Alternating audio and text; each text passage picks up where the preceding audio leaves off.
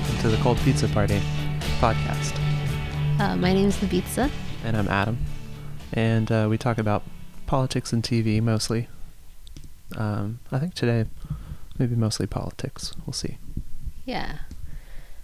So we took a bit of a hiatus since our last episode to do some traveling, be sick, do some other things. But we're back, and hopefully we will be putting these out a little bit more regularly from here on out. Although I'm sure there'll be some break for things like Christmas and New Year and stuff like that. Yeah. But anyway, I just kind of wanted to keep you guys up to date on that, that we don't always plan to have like a month in between episodes. So... do you want to get us started? Okay, we can start. Oh, I don't have my notes. Okay. Okay, so obviously a lot of things have happened since we last talked into this microphone, and we're not going to, cover every single thing. We don't feel the need to cover everything that happens in the news, and if you are a bit of a political or news junkie like we are, you've already heard a lot about the shootings that happened and Trump on Monday saying we shouldn't allow Muslims in here. I am going to touch on the shootings a little bit, though. I want to talk about encryption and some comments that were made recently. So in the wake of the shootings, a lot of people in the government and some people who write editorials for newspapers are arguing that we need to get rid of encryption. Hopefully a bit about how encryption works. If you have two iPhones and you're communicating between them, those messages are encrypted. If you're on WhatsApp, it's encrypted. A lot of websites now encrypt your connection. And what that means is that the information is encoded as it's being transited across the open internet, so people can't just spy in on you and see what you're doing. If we didn't have encryption like that, you wouldn't know for sure whether you're really at ebay.com or paypal.com and entering your information in. So somebody could fake the website if they have enough access to do something like that. It's just a piece of the internet backbone at this point, but still senators like Dianne Feinstein, James Comey from the FBI have been attacking encryption for over a year, and they're using these attacks as an excuse to attack encryption again.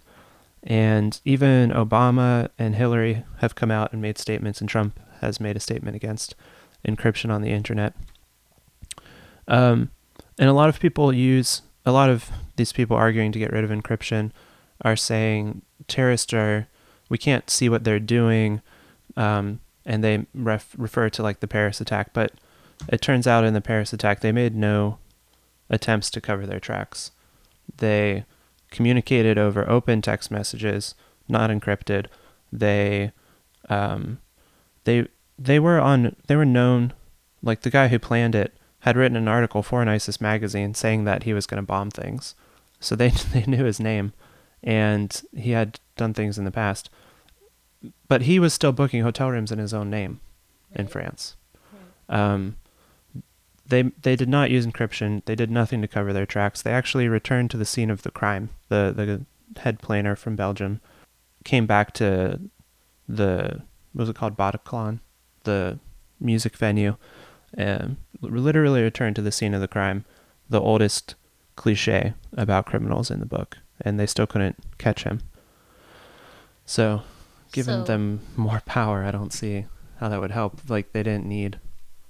Well, this is the same exact tactic as after 9/11, right? You use, what's that saying? That old never let a tragedy go to waste or something like that. A good crisis go to waste. Yeah, it's they use the moment when people are most scared or there's a feeling of uncertainty to expand their powers, basically. Obviously, the Patriot Act was this disproportionate response to 9/11, and here we have a more modern version. Rather than will be allowed to come in your home and look around when you're not there. We'll be able to come in, you know, through the back door into your phone, computer, whatever, and look around in this more, I guess, modern way. And I think it just, your point about the fact that, you know, they didn't use encryption at all to plan this attack really kind of gives away the fact that this is a lie. This isn't about security. This is obviously about spying on citizens, you know? I mean, it's pretty clear that this is like government overreach and won't protect us in any meaningful way. And on top of that, I think it shows that the governments across the world are spying so intensely on citizens and collecting so much data that they can't actually do anything meaningful with it. So they, you know, probably picked up those texts, and all they can do is like look at them now after the fact and analyze them maybe now for some more information, but they weren't able to use them in the way that we would ideally want the government to use them, which is to prevent the attack from ever happening. So I think basically this is a lot of bullshit on the part of the government, both here and abroad, that or governments abroad, I should say, that you know, they're going to do things to protect us and keep us safe, and those things might be ugly or we might not like them, but that's what they have to do to keep us safe, because it's just not true, and we see that it's just not true. Yeah, it just doesn't even work. Like, it would be one thing to be willing to give up your rights if it would actually keep you safe, but if it's not going to keep you safe, why? What's the point? Give up your freedom. And that takes us to Hillary's quote. Hillary and Trump both put out statements in the past few days, and they're like identical about encryption. We'll start with Trump. He said, we're losing a lot of people because of the internet. We have to do something. We have to go see Bill Gates and different people that understand what's happening. We have to talk to them, maybe in certain areas, closing that internet up in some ways. Somebody will say, oh, freedom of speech, freedom of speech. These are foolish people. We have a lot of foolish people. We have a lot of foolish people. So that's Trump. Yeah, so Donald Trump thinks Bill Gates is the czar of the internet. And he loves America so much that he hates freedom of speech. One of our, like, the fundamental things we were based on. Okay, but here's how Hillary Clinton starts her statement. You're going to hear all of the usual complaints, you know, freedom of speech, etc. The same bullshit, different person saying it. Yeah, same bullshit. So you're going to hear all of the usual complaints, you know, freedom of speech, etc. But if we truly are in a war against terrorism, I would say we're not, but okay. And we're truly looking for ways to shut off their funding, shut off the flow of foreign fighters, then we've got to shut off their means of communicating. It's more complicated with some of what they do on encrypted apps. I'm well aware of that. And that requires even more thinking about how to do it. Again, you pointed out, this sounds like Trump, even at the end. She's like, I'm good on this issue. I'll be the best on this issue. I'm aware that they use encryption. Yeah. But she actually has a bit more specific statement here that she made a couple of days ago that I wanted to take a look at. Do a little bit of a close read on. Before I do that, I don't know. What do you think? I had this idea. San Bernardino, Colorado Springs. Like, in Colorado Springs, it's a married couple. No, San Bernardino is a married couple. What did I say? Oh, yeah, San Bernardino, married couple. Yeah. How would spying on encrypted communications? I don't know. It's just literal talking to somebody that you live with. Yeah, I know. Yeah, there's no way spying on encrypted communications would help there. We went over how it's not going to help in Paris. In Colorado Springs... It's just crazy, man. Well, it's like... Was he communicating with anybody? I don't think so. It's a single guy who was inspired by public rhetoric. Yeah. By things people were saying publicly. And by the propaganda being put out by anti-choice groups. So. And it's the same, I guess, if you think San Bernardino was an ISIS-inspired terror attack, it's the same. Like, it wasn't doesn't seem to be coordinated. They were maybe inspired, or they wanted this motif of terrorism on their violence. And again, it was only after the fact that the government looked at this woman's profile on Facebook or whatever and was like, oh, a day prior, she expressed support for ISIS on her Facebook profile or whatever. Yeah.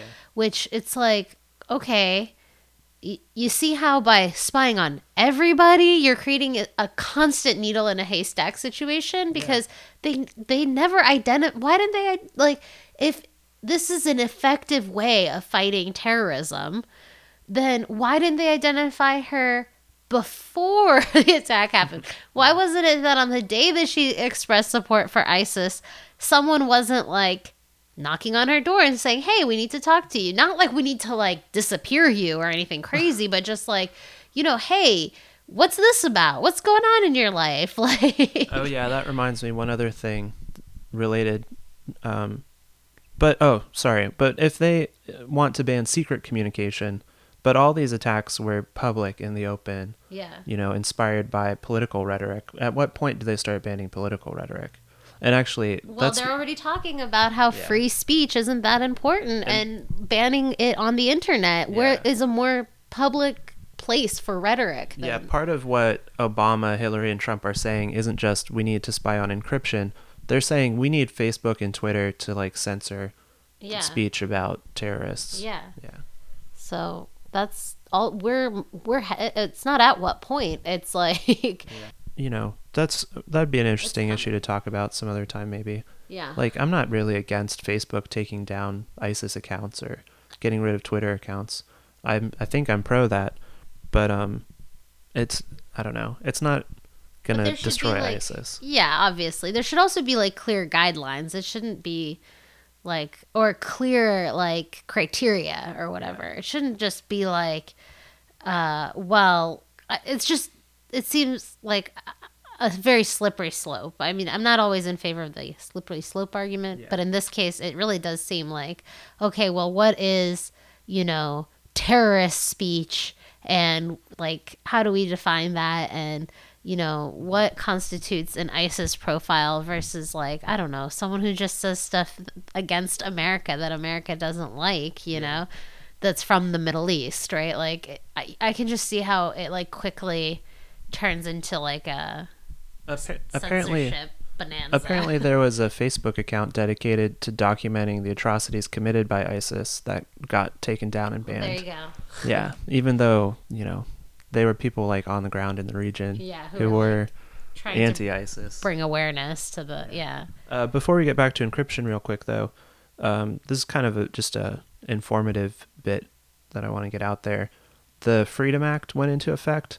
It was passed 6 months ago, and it was touted as getting rid of the NSA's warrantless wiretapping of Americans. So after these attacks, Dianne Feinstein and some other people are like, oh, we shouldn't have weakened the NSA. We need to make them stronger again. And some news agencies don't understand the issue and are reporting that position as if it's legitimate. But the NSA, this did not curb their ability to spy on people. At most, so it got rid of one.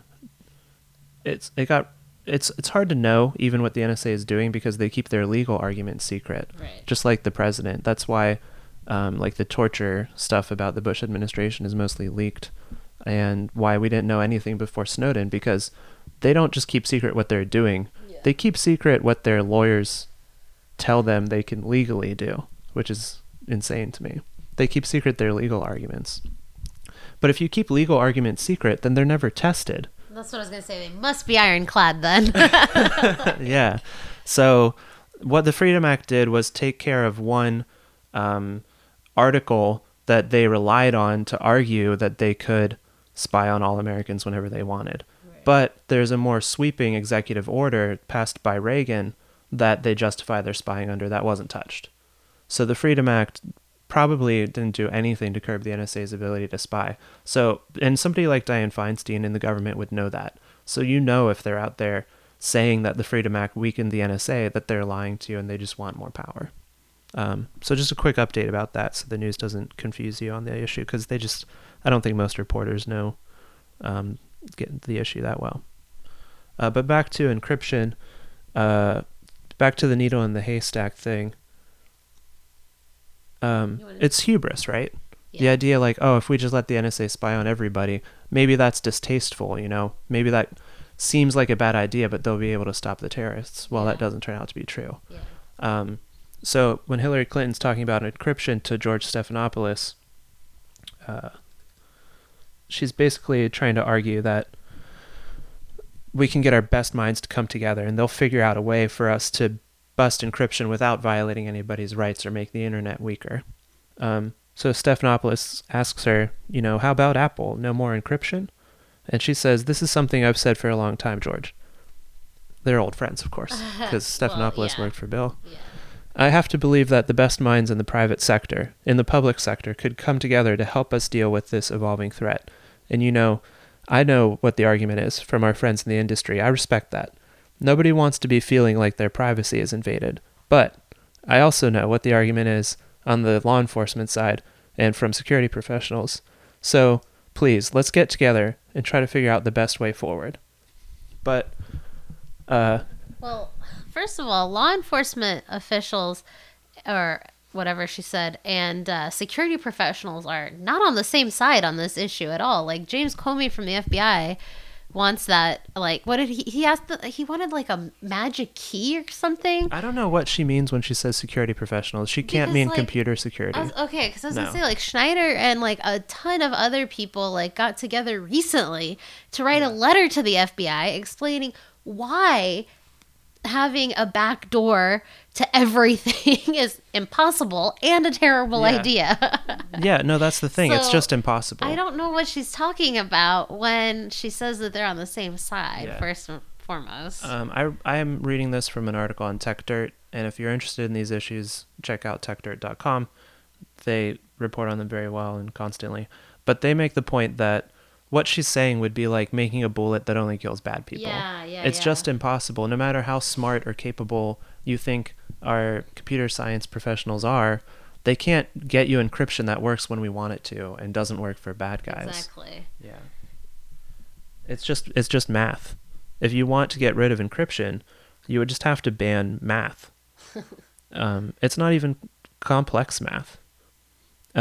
But my broader point was like, that's a logical fallacy. The idea that, oh, Americans, we're smart. We can just, if we go in with the right intentions and we do things smart and we put capable people on it, we can do anything. That's why we get embroiled in these wars in the first place, because we think, oh, Assad's bad. Let's go in there and we'll get rid of him. And, you know, we might have to arm some militants that are a little bit terroristic, but it'll work out in the long run because we're smart and capable. It's just, it's hubris. It's the same. Yeah, and then the arms that we use to arm those slightly terroristic militants end up in the hands of ISIS. And ISIS has, like, Western-made weapons because we tried to arm those Syrians. Like, we think that we can control the situation, but it's our hubris, like we were saying, that leads us astray. And it's the same thing. There's no magic bullet that is only going to, you know, work when the U.S. wants it to, and the rest of the time it's okay that those arms have like flooded that region, you know? Yeah. But for me, that is like my biggest problem with Hillary or Obama, and definitely a lot of Republicans too.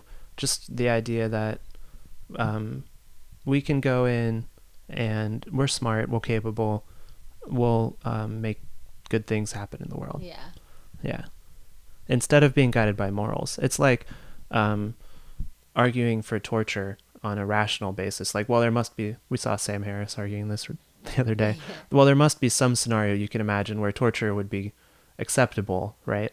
I think he was trying to argue that. I think he was trying to argue like a ticking bomb scenario where you have the terrorist and he has like knowledge about like some, you know, terrorist or event like that's about to happen. Yeah. And so in that case, is it immoral to torture him? No, it's not, because you're going to like save lives and that, you know, basically saying collateral damage is worse than torture, and therefore we have to torture. He literally said you would be a terrible person not to torture them in that situation. Yeah.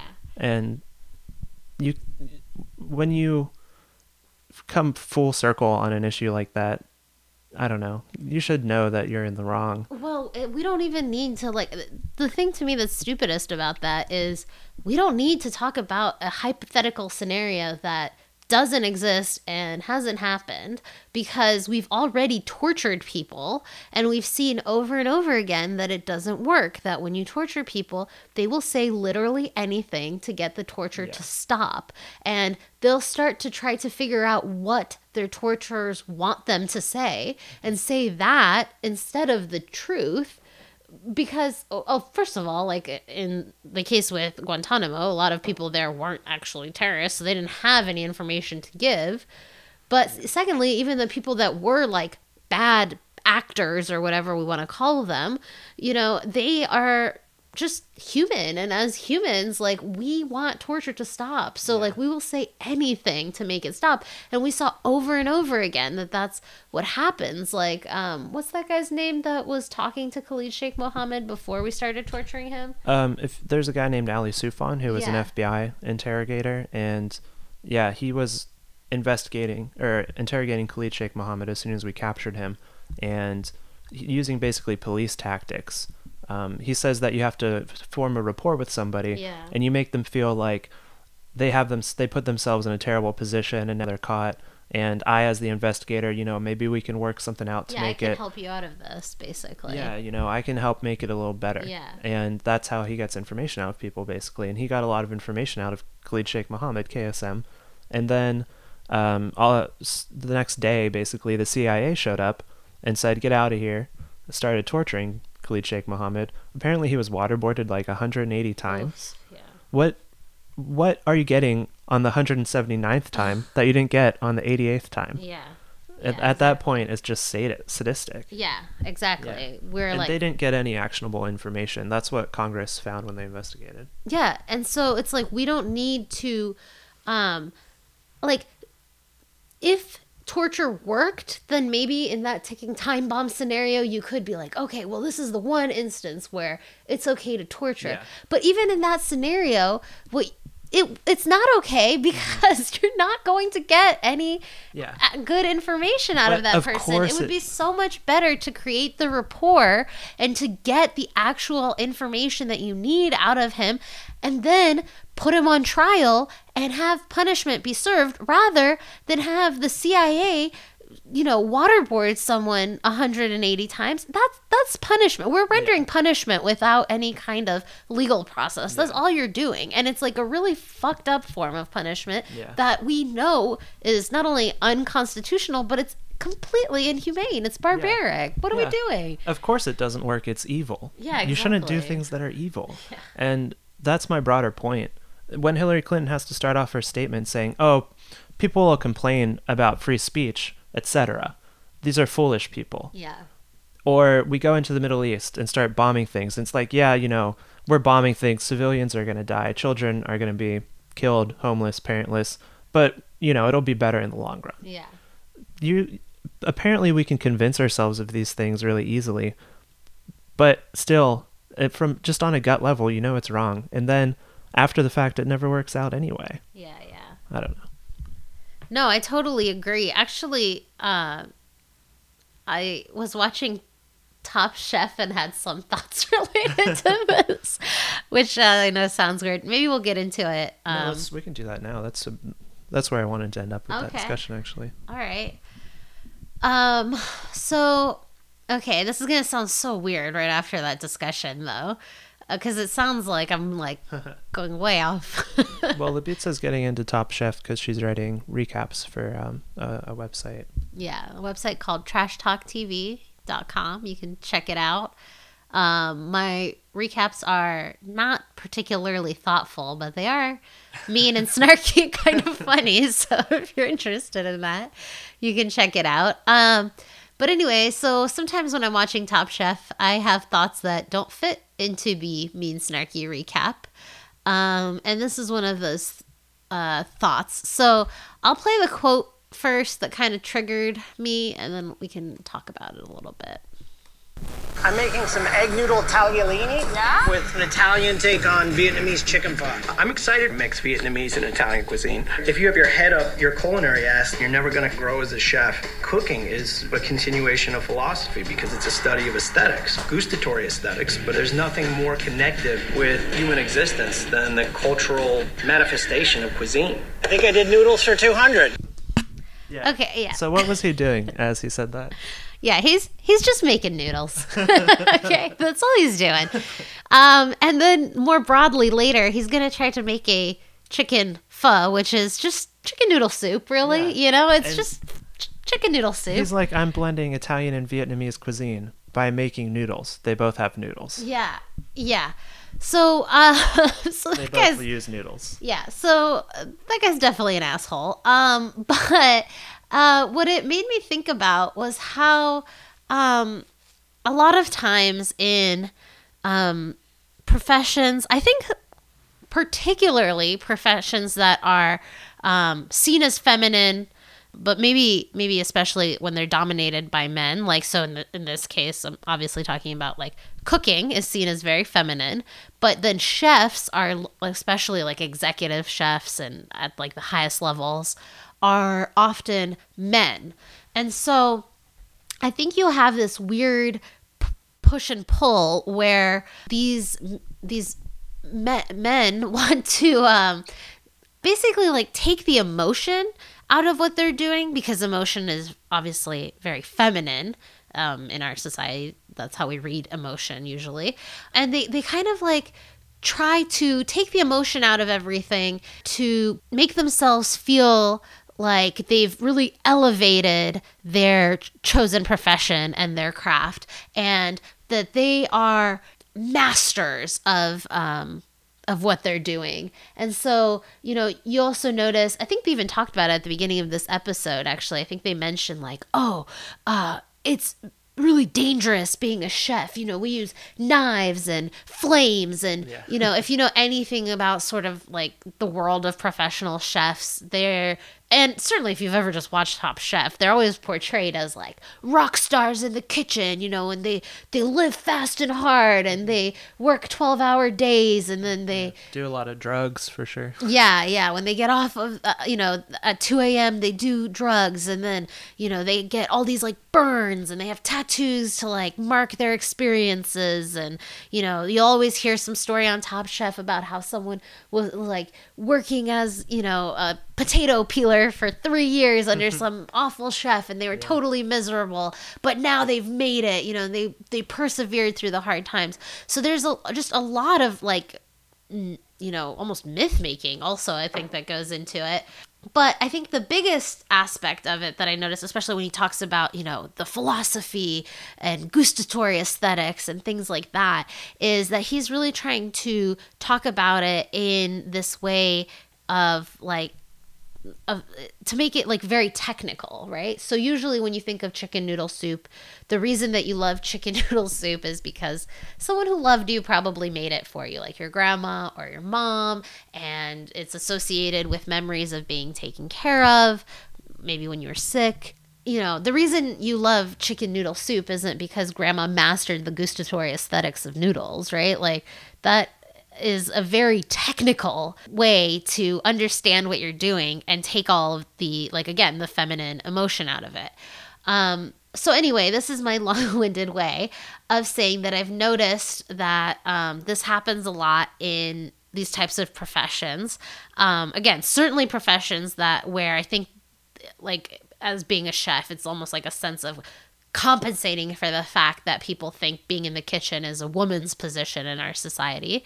But I think it also goes out much more broadly than that, you know? So I was asking you a little bit about whether you see that with writers or people maybe who write like poetry, because I think even though I think it's kind of similar, I think most writers that are famous are men. You know, certainly most books that get published are written by men. But I think that in general, like we think, oh, writing, that's like an emotional thing. Writing poetry, that's an emotional thing. That's something like ladies do, you know. So I wonder if there's some of that Yeah, it definitely happens in writing. I would say it happens more with fiction, especially if you want to talk about being technical. Being technical in poetry, it's like a fraught proposition for people. A lot of people don't want to be technical at all. They want to be more emotional and raw. But with fiction writing, there's like this huge emphasis on the sentence and perfecting the sentence as a form and perfecting story structure. Yeah.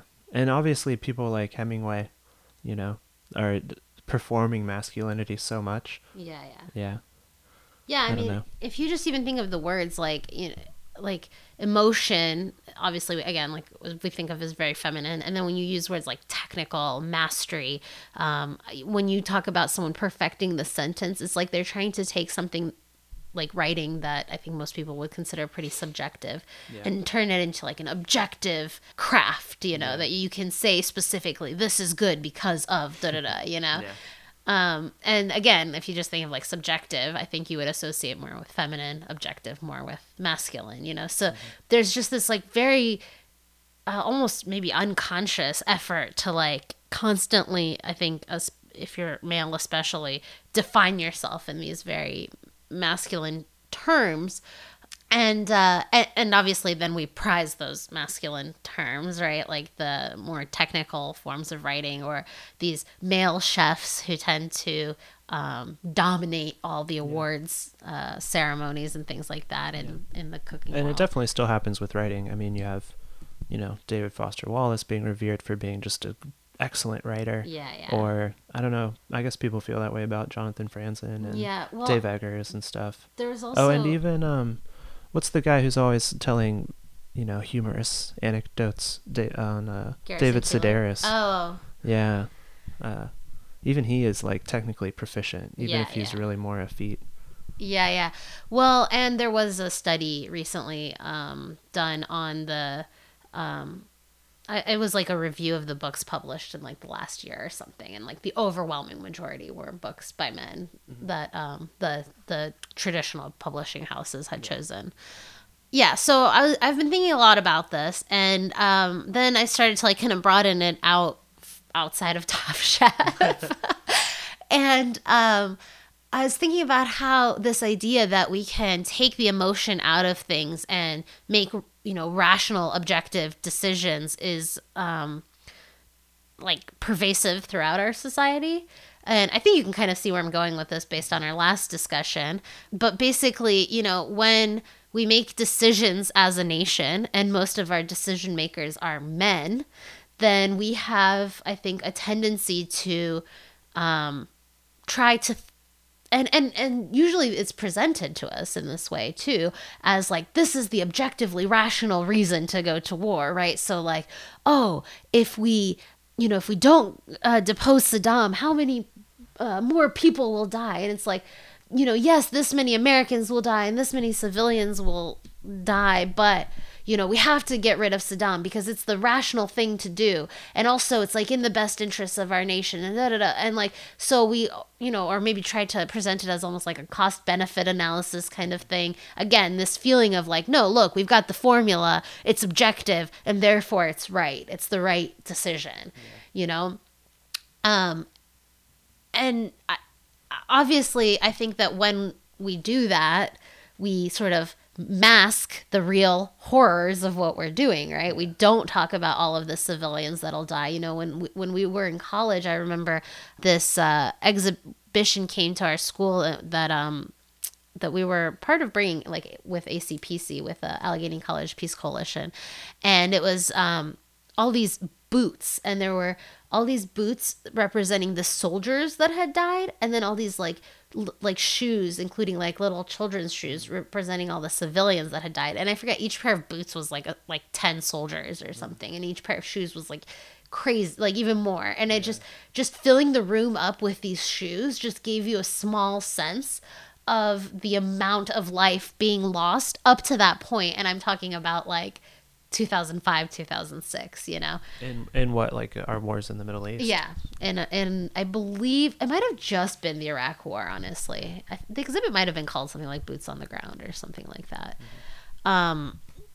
Anyway, my point is just we try to take out the emotion to make ourselves feel better, I guess, about the horrifying decisions that, that we made. It's pretty obvious when you see, like we did, Sam Harris talking to Cenk Uygur on the Young Turks old interview. Yeah. And he's justifying why and when we can torture. And it's like, man, you make your living teaching at in a classroom sometimes and like talking on the internet. And here you are talking about when we can torture people. Yeah. What makes you an expert on torture? But it's like a good way to justify to yourself. I think you can broaden it outside of just masculinity, although I think that's very apt. It's like a way to justify or fight uncertainty, you know, whether we're talking creative professions or political science. Political science is not a science. No. And running a nation, just because you're powerful and people expect you to be in charge and know what to do, there's no way you even feel like you know what to do all the time. Yeah. But if you can like convince yourself, you know what, this seems like a terrible thing to do, so maybe it's a good thing to do. Maybe it's effective. Or you convince yourself by looking at the hard numbers. Yeah. Right? And like you said, you're trying to remove the uncertainty. So like what's more certain than math, right? And then we like pervert some of these like ideas into... Yeah. But when you start with a premise like, oh, maybe we should torture people, your first instinct is, oh, no, that sounds terrible. But then if you use rationality to convince yourself that it's a good idea, then it feels like you've done some work. Like, I guess, you know, I thought through it, and this is just a good thing to do. I don't know. And it's the same with creative professions. I mean, it's absurd to dedicate your life, like this Top Chef guy, to making the best food you possibly can. What does that even mean? Who's to judge that it's the best food? Yeah. How do you do that? What makes it the best? Isn't it subjective? And food especially, it's like if you're familiar with, if you ever took like a single art criticism class, there's like the distinction Apollonian and Dionysian, and it's after the Greek gods Apollo and Dionysus is the god of getting drunk and having parties. Yeah. And Apollo is, you know, like this beauty, statuesque guy. Yeah. So the distinction is like between art that is ephemeral and in the moment and like a party versus things that are like statues and are meant to last forever and be perfect in their form. And cooking should be Dionysian. Like if you go out to a restaurant, half the fun is like if it's a cool space. This is why people on Yelp get upset about customer service, because that'll completely ruin your meal if you feel like you didn't have fun there. Yeah. It's a Dionysian act. But if you're like, no, it's an aesthetic philosophical pursuit, you can like justify to yourself your absurd quest to perfect it for no reason. Yeah. And it's the same in politics. Like we live in an extremely complex world. You cannot predict what consequences your actions will even have with certainty. But if you tell yourself you can, then I don't know, you can act like you know what you're doing, I guess. Totally. No, I think that's a really good place to probably sum up this discussion. I think you did a really good job, actually. So let's take a little break here, and then when we come back, we'll discuss Hillary and Bernie and whether or not it's worth it to vote for a nominee in the general election that you don't actually believe in. Cool. We're talking. Okay. So we're back, and we're going to talk about the upcoming election and looking beyond just the primaries at the general election. Okay. So a lot of think pieces have been written discussing the question of whether progressives should vote for Hillary Clinton. And I'll post them onto the Pizza Party. There's two we're going to talk about, right? Yeah. In particular. They're both on Salon. So if you want to look on Salon, one's by Walker Bragman, more like Reagan than FDR. And the other one is by Shane Ryan, called Just Let the Republicans Win. Yeah, and I'll put them on our Facebook page too. Yeah, so basically... the question is, you know, as progressives, you know, right now we still have the option of Bernie Sanders. And if Bernie won, obviously that would be incredible for us. the primary, I mean, and the general, obviously. But if Bernie doesn't win the primary and Hillary Clinton becomes the Democratic nominee, where does that leave people like us who are really dissatisfied with the Democratic Party as it currently is and the broader status quo in this country, especially when we look at sort of the lack of change under our current Democratic president? Before reading these articles, honestly, I wasn't very certain where I stood on this issue. On the one hand, I have a lot of problems with Hillary Clinton, which I think especially the more like Reagan than FDR article really nails down. That person like wrote every single thing that is wrong in great detail. So if you want like a really detailed rundown, go ahead and read that. But I also worried about some stuff like the fact that we have some justices that are bound to be retiring soon, and the next president may potentially get to choose, well, certainly would if they did retire, those justices. And would it be just Ruth Bader Ginsburg, or do you think someone else would be retiring in the next 4 years? I mean, it's really hard to say, but like... Scalia's pretty old, but he's gonna die there, I guess. So I think a lot of people assume that Ruth Bader Ginsburg is going to, because she looks so tiny and she speaks so softly, but like she's still very strong and with it. Like, well, she has said that she's not going to retire now because she's positive a Democrat's going to win next time. Yeah, she said that. Well, I maybe she'll hold out for another 4 years if a Democrat doesn't win. I was swayed by the argument previously that we should just vote for Hillary so that, because the Supreme Court isn't so important. Yeah, because but after we're reading still living with a Supreme Court that has largely been appointed by Republicans, specifically Reagan and Bush, you know, and as a result, we have a very pro-corporate interest government right now. They're so corporate, they're also on track to get class action lawsuits. Oh, that's right. That's crazy. How can you say that basically people can almost never bring a class action lawsuit? Yeah, that case is basically you can't have class action lawsuits unless all of the people suing collectively have experienced the exact same thing, the exact same wrong, which is crazy. And obviously without class action lawsuits, people can't really afford to hold major corporations accountable. So it's anyway, so there's a lot of reasons why living with a Supreme Court largely appointed by Republicans has major consequences, and certainly before reading these articles that weighed really heavily for me, and so I sort of felt like I'll probably vote for Hillary. Me too. I was even if you know, I don't like anything else about her. But after having read these articles, I am definitely starting to feel very differently, and really starting to question that wisdom. To start with, actually, while reading these articles and reading about her corporate ties, I started to question why I believed that if Hillary was up for nominating justices, that they would be any less corporatist than the justices we already have.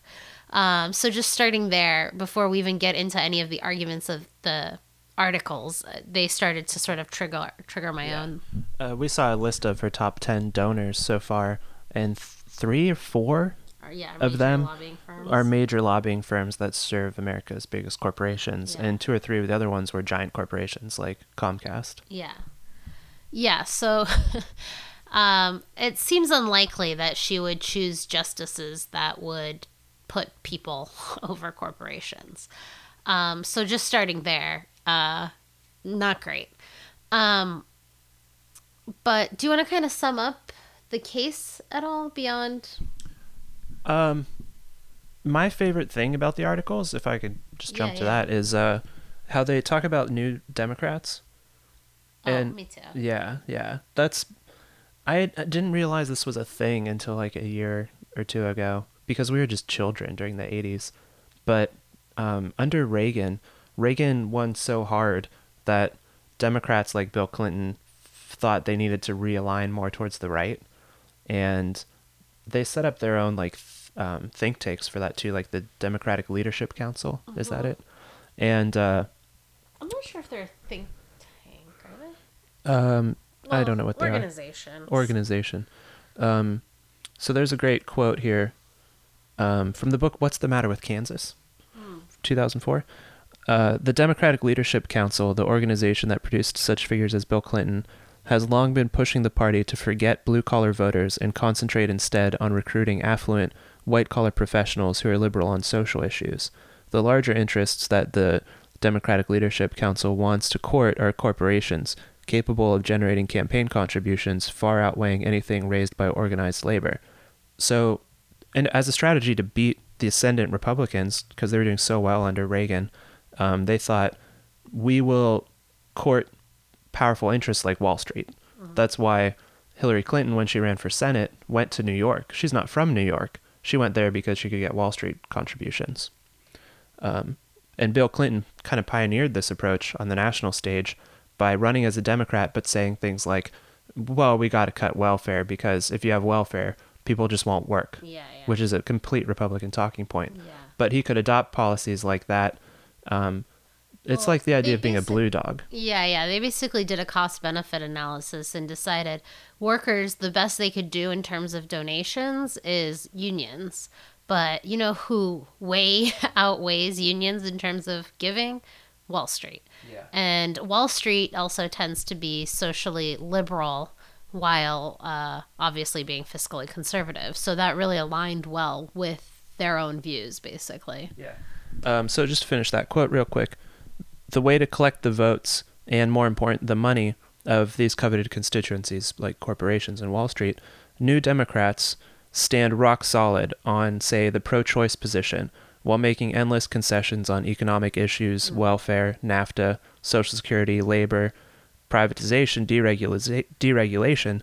Keep in mind, this is me talking, not the quote. Under Clinton, that's when we deregulated banks with Glass-Steagall, which led to the financial collapse, and we deregulated media, mm-hmm. which led to Rupert Murdoch owning, half the media, and allowed AT&T, which was busted because it was a monopoly in the past, to become even bigger than it was when we busted it in the first place. Yep. It was the first time, just to make clear, Rupert Murdoch, it's not just that he can own a ton of media. The important thing is it was the first time when you could own a radio station and a news, a TV channel and newspapers and so you could actually expand into all sorts of media that was previously regulated as well, not just how much you could own. And so basically you can bombard people with many different types of media to get your message out, right? Yeah. That's why we suddenly had this surge of conservative media, right? We had Fox News, and then you have the Murdoch papers, including now the Wall Street Journal and stuff like that, and you have all these Clear Channel owns all those talk radio stations that broadcast Rush Limbaugh 3 hours a day. Yeah. So that was so you can blame New Democrats for how shitty music was circa late 90s because Clear Channel owned everything and you had to pay Clear Channel to get on the radio, which again was the scandal in the 50s, payola, which is why we broke them up in the first place. So anyway, the quote just finishes that Democrats no longer speak for the people on the losing end of a free market system that's becoming more brutal and more arrogant by the day. So that's my favorite part about the article, is just summarizing where Hillary comes from. So let's see, there's a few different things I wanted to talk about when we talk about this idea of whether or not we should consider as progressives or whether, anybody who doesn't like Hillary but considers themselves to be not Republican should consider, not voting at all for Hillary and basically conceding the election to the Republicans, because obviously that's basically what we're doing. When there's low voter turnout, Republicans win. Or if Hillary doesn't get a lot of votes, then she's not likely to win, and that means a Republican wins. There's no other choice because we only have a two-party system in this country. Yeah. So the only way you can win elections is by exciting your base. Yes. And should we, as the Democratic base, be excited for Hillary or maybe or just pass it up? Yeah, and I think in the article they talk about how over and over again the Democratic Party throws a bone rhetorically to the base during the primary and then reels it right back in and, you know, is completely centrist and establishment and corporatist as soon as the primaries are over. You know what I think is a great example of that, just to get us started on, if I can interject, is the she sets it at $12. That's what she wants for the minimum wage for nationally. Yeah. Why not go to 15? Because she's going to have to negotiate, just like Obama did with healthcare. If she pushes for 12, they're going to settle for 9 or 10. I also singled that out as an example that irks me. And one of the things that I kind of was thinking about that is that I think that really shows us in terms of someone who is like Bernie Sanders and is like a principled progressive, what a difference of kind Hillary Clinton is, right? It's not just in degrees. It's not like, well, you're just getting someone who's a little less liberal. No, it's a completely different viewpoint, right? And I think, again, stressing that idea that this is, she's coming from a fiscally conservative point of view with the New Democrats. So the reason that she sets it at $12 an hour is when asked, when pressed on why 12, not 15, she says, well, it'll cost jobs, basically. Well, that's the Republican argument. Yeah. That's what Republicans think. It's really not a substantiated argument at all, but it's an argument made by the right.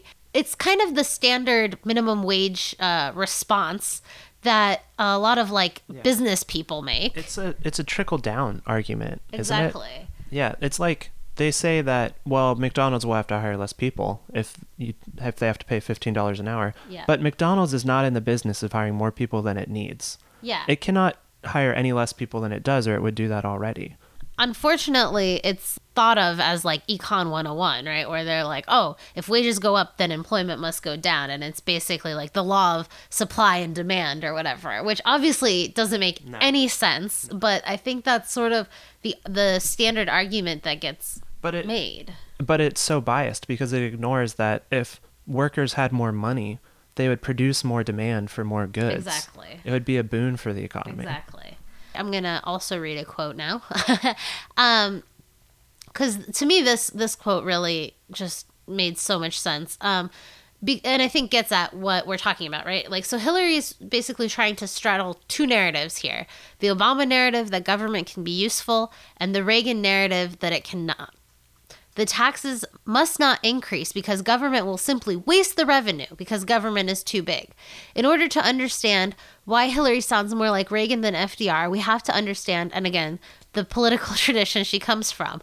Bill Clinton was a New Democrat, a group of socially liberal Reaganites who thought the path to recapturing the momentum for the Democratic Party was in finding the middle ground. However, by the 90s, the middle had already shifted due to alignment.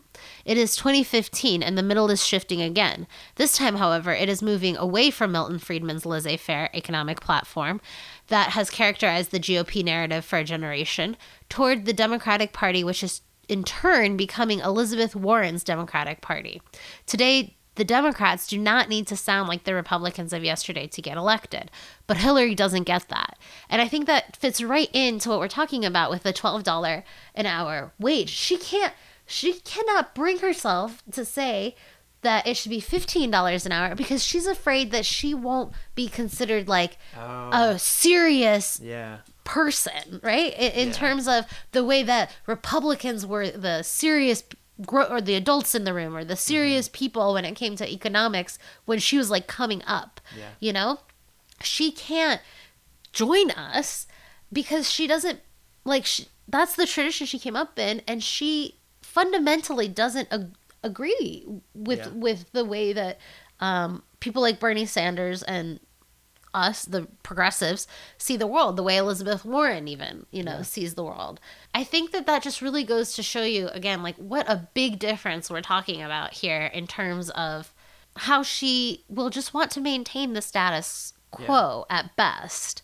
And I think the other really good point that was made here in these articles was sort of a little thought experiment. Like, okay, what if we did have a Hillary Clinton presidency?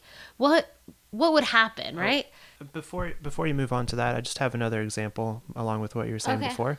And Walker Bragman talks about this in his article, her position on college affordability, right? Yeah. So same thing, yeah. Two things about that. One, she's like, what did she say about, we need to means test it, so we can't just give Donald Trump's kids free tuition like Bernie Sanders wants to do. That. Yeah, I hate that argument. That has nothing to do with anything. It's just like a straw man argument or something. Like, who cares if Donald Trump's children, they won't cost the government any more money than anybody else's children, first of all. Yeah, totally. But they're not going to a state school. Of course. But if something happened where Donald Trump suddenly became poor because, I don't know, America has no safety net, and his children needed to go to college in an effort to, again, better their lives, I'm not against them getting free college tuition to a state school. Also, whatever. If he's rich, he'll pay more in taxes, and we'll use that tax money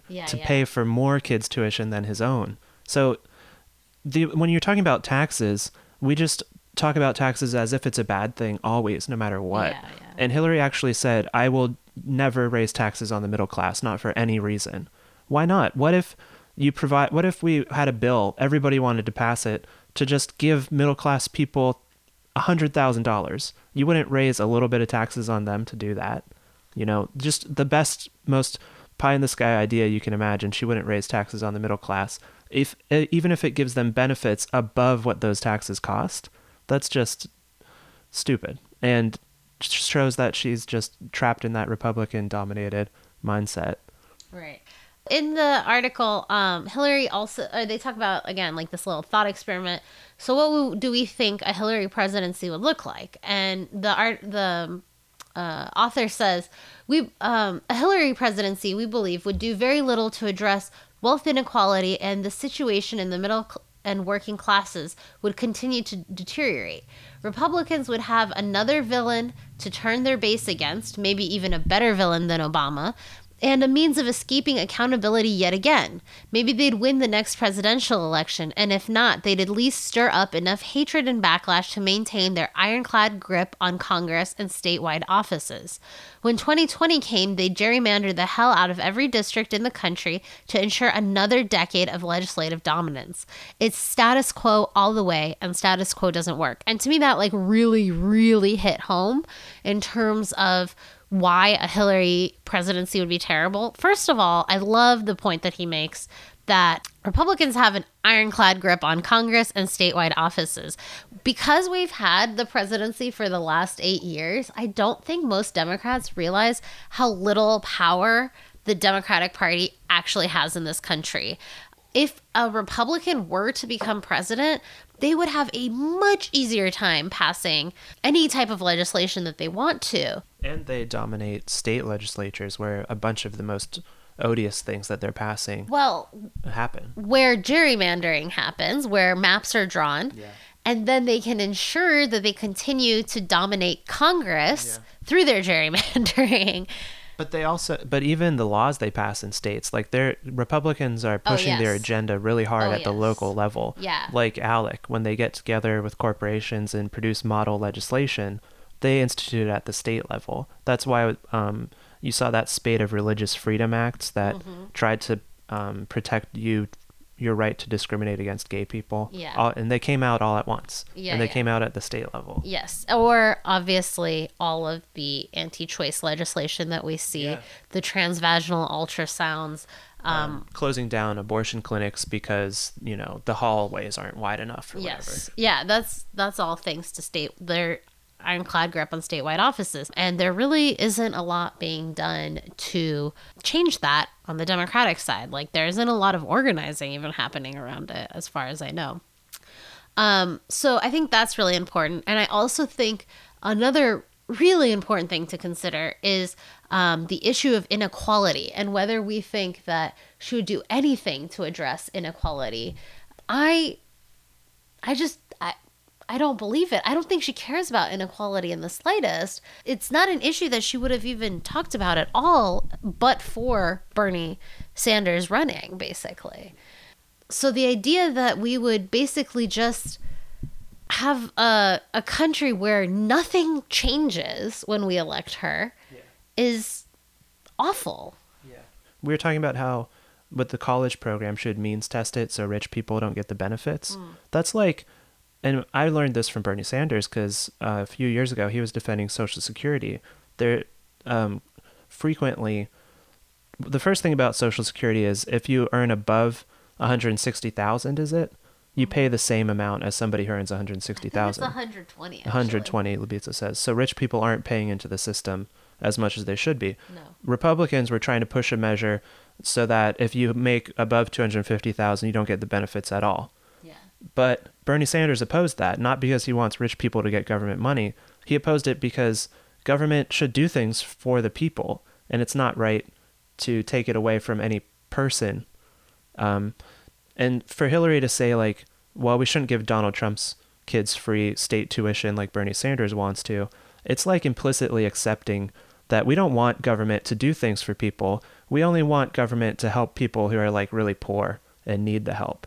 And what we really want is a society full of powerful entrepreneurial individuals who will make things work for themselves. Mm. And we will only let government step in when people are like struggling and super need the help. Instead of having, you know, like a Norwegian socialist system where we just have government collectively pay for things like healthcare, instead of having Obama give you tax breaks if you have trouble affording your healthcare. We should just have a system that provides healthcare to all the people. Yeah. Because, you know, that'd be a great government. Government can be whatever we want it to be, like, especially in a democratic society.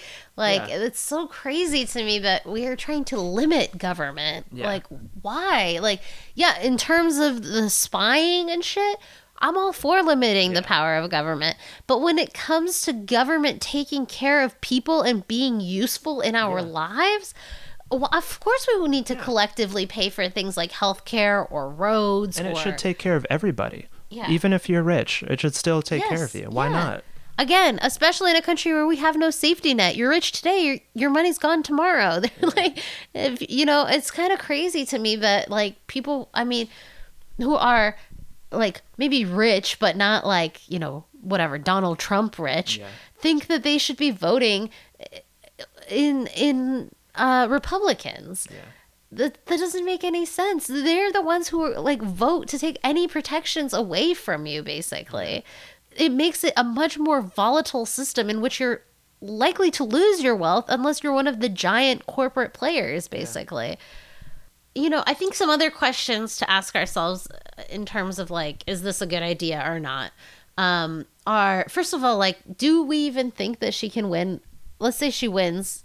I don't know why. Do we think she could win a second term? Even if she wins this time around. I don't see why it's so assumed that she'd be better in the primary or the general election than Bernie when like 40% of the country doesn't trust what she says. I know, it's like 60%. Yeah. It's really bad. I'm a Democrat and I don't. Yeah. I was thinking about this before, but it's the same with O'Malley. When he is up there saying things, you know, it's just clear that he's saying them to try to say the correct thing. He's so thirsty. He's thirsty. That's a good way to put it. Desperate.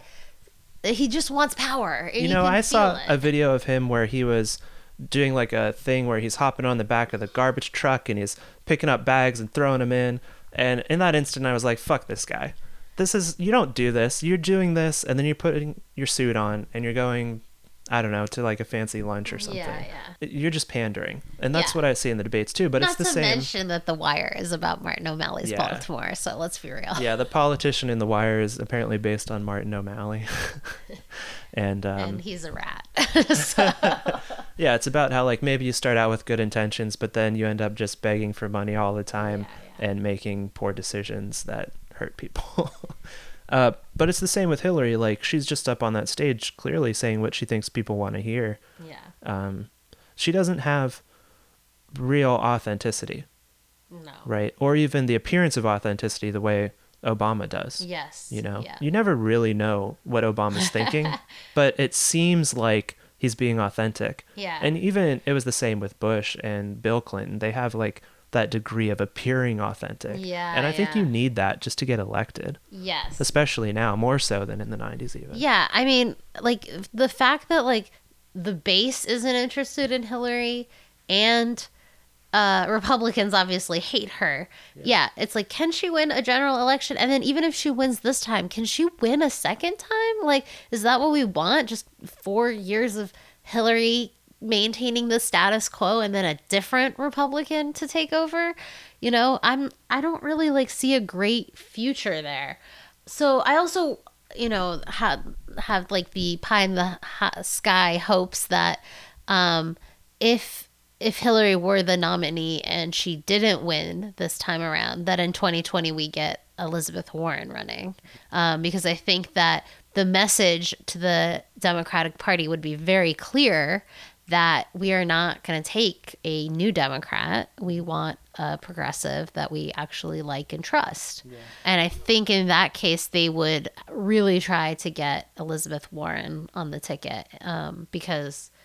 you know, they still want to win, even if they are completely spineless most of the time.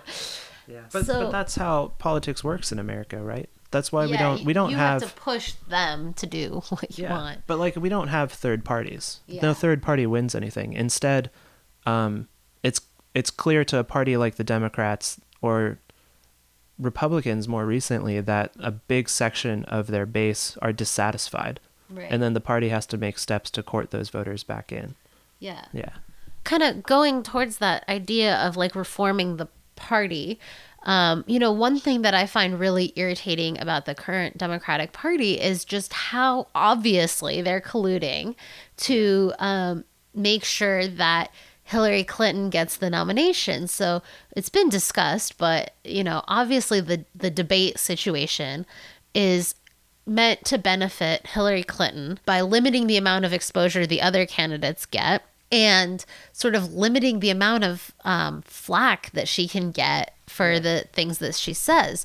So during the last debate, I mean, it got some coverage, but I feel like not enough. Well, you're saying they limited the amount of debates, right? Yeah, they limited the amount of debates and they put them on like Saturdays and Fridays, times when people are like out or times like after like I think one is like right before Christmas. Yeah. That's so shady. You mentioned that to me and I hadn't even thought about that. It's like, oh, they put it on Saturday so nobody would watch it. Yeah. And so nobody reports on it right away because the media don't work.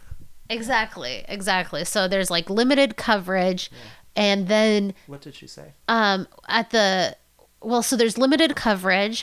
And then on top of that, what happens is on like Monday and Tuesday, there's like some discussion, but it's like a summary of the debate. It's not like the debate being discussed in detail. So for example, when she said that the reason that she got Wall Street donations was because 9/11, that was disgusting. Yeah. And she got... not really that much flack for it. And she has since used that line again. Really? Yes. Oof. Yeah. And then the other problem that I have with that in terms of the Democratic Party is, okay, one, you're like corrupt as fuck. But two, they're just ceding the national conversation to the right. Yeah. So when there's a Republican debate, they get like all the viewers, they get huge numbers in terms of viewership. Huge, yeah. And then after that, it's discussed in detail on every single network for hours after the debate. And then for days after, on top of that, it continues to be dissected because let's say it's on a Wednesday, there's like a few more news days after that, right? So all the crazy Republican talking points about babies being cut up by Planned Parenthood and how we have to like, how we can't trust Iran on the nuclear deal and whatever other crazy thing they come up with that week gets discussed in full detail as if it's like serious points that we should consider. While On the other hand, ideas like, I don't know, climate change that actually get debated and talked about in the Democratic debate get completely overshadowed because by Monday, when you put the debate on Saturday, by Monday, you know, people will talk about a few lines like that time Bernie said he doesn't give a fuck about Hillary's emails. And what they won't talk about is in detail where Hillary stands versus Bernie versus Martin O'Malley on climate change. Hint, she's the worst. Like, you know, so what happens then when you look at the general discussion and media coverage is that the Republicans' ideas are front and center and completely dominating the conversation. And they're deciding basically the issues that we discuss this election. And the Democrats are hiding on Saturdays because they are afraid that if someone hears Bernie's ideas, they might actually decide they like him better. And so, you know, in terms of just like what this Democratic Party is doing and how they're treating their voters, that alone makes me want to like force them to lose, because it makes me so angry that they think they can do that, that they think they can manipulate us, and that in the process of trying to shove Hillary down our throats, they're completely letting, again, we're not talking about climate change in 2015. We're talking about a fake propaganda video about dead baby parts. You know, like, it's insane. And that's because that is undoubtedly to some extent because of the way these debates are being covered and how they've been set up. Because of Debbie. Yes, because of Debbie Wasserman Schultz, my favorite person in the world. So that's another reason that I am deeply turned off by where the Democratic Party currently is and why I wonder whether having a candidate like Hillary Clinton lose, who the Democratic Party is obviously 100% standing behind, might send a strong message and a strongly needed message to this party that they need to like get off the center and join us here on the left. But in this case, it's like, well, we have this other option, and we've seen at least for the first time, I think, in our lifetimes, that there can be a strong, popular, progressive candidate. That's the word I'm looking for. Who can speak not only to, you know, lefty liberals like us who like to like think about, you know, the Apollonian versus the Dionysian or whatever when watching Top Chef, but also to like, you know, blue collar folks who are like concerned about their jobs and who otherwise think of liberals as, you know, latte drinking nerds, and don't identify with the way most progressives have been presented in the past. You know, we've talked for a long time about wanting a strong progressive candidate and how we do think that that would allow people who feel disenfranchised because of their economic situations to identify with progressives and ultimately with their own interests. It's like the like first instead time. Instead of xenophobic Republicans who scapegoat immigrants. Yes, yeah. And it's like the first time I've ever seen a candidate like that in our lifetimes. You know, it almost felt like I didn't even know if our nominating process ever would allow for that or something. And now that I've like seen it and I see Bernie, Hillary, it's so disappointing by comparison that like her candidacy, that it's really very difficult for me to get behind her and basically send a message to the Democratic Party that, well, I guess, you know, any Democratic candidate is better than nothing, you know, because I don't think that's true. And I'm not so sure at all anymore that is the best way forward for long-term change, you know? Yeah. And it's not just like the lesser of two evils. I guess it's somebody that I actively disagree with on most issues. Yeah. So it seems weird to like bite the bullet and vote for her. Break her down on the issues, especially based on her actual record, not what she says right now, is like a moderate Republican. I mean, she's really not that much better than a lot of Republicans, you know, like. The biggest difference I can see is in terms of women's reproductive rights. But again, those need to be, we need to start changing the power structure at the state levels. You know, we need to build a Democratic machine or progressive machine in the states. That's not something that's going to change because Hillary Clinton's president. Yeah. If you're going to settle for a lesser of two evils situation, Democrats are just going to keep always having the same policies as Republicans, except supporting abortion rights and except they support gay people. Yes. Otherwise, it's the same. Yeah. Hillary is definitely not less likely to lead us into a Middle Eastern quagmire. I guess we can wrap it up here. But I hope that this gives you guys some food for thought. And like I said, let us know what you think because, you know, we're still working this stuff out. Like, you know, like we said in the beginning, we really weren't sure where we stood on this until we read these articles. And then they really made us think. So we thought we'd share them with you guys and hopefully make you think as well. So you can write on our Facebook wall, or you can tweet us at Cold Pizza Party, or we have coldpizzaparty@gmail.com if you want to email us there. So there's lots of ways to get in touch with us and tell us what you think. And until next time. Yeah, thanks for listening. We'll be back in like a week probably, something like that. We'll try to be more consistent and do better. Bye. Bye.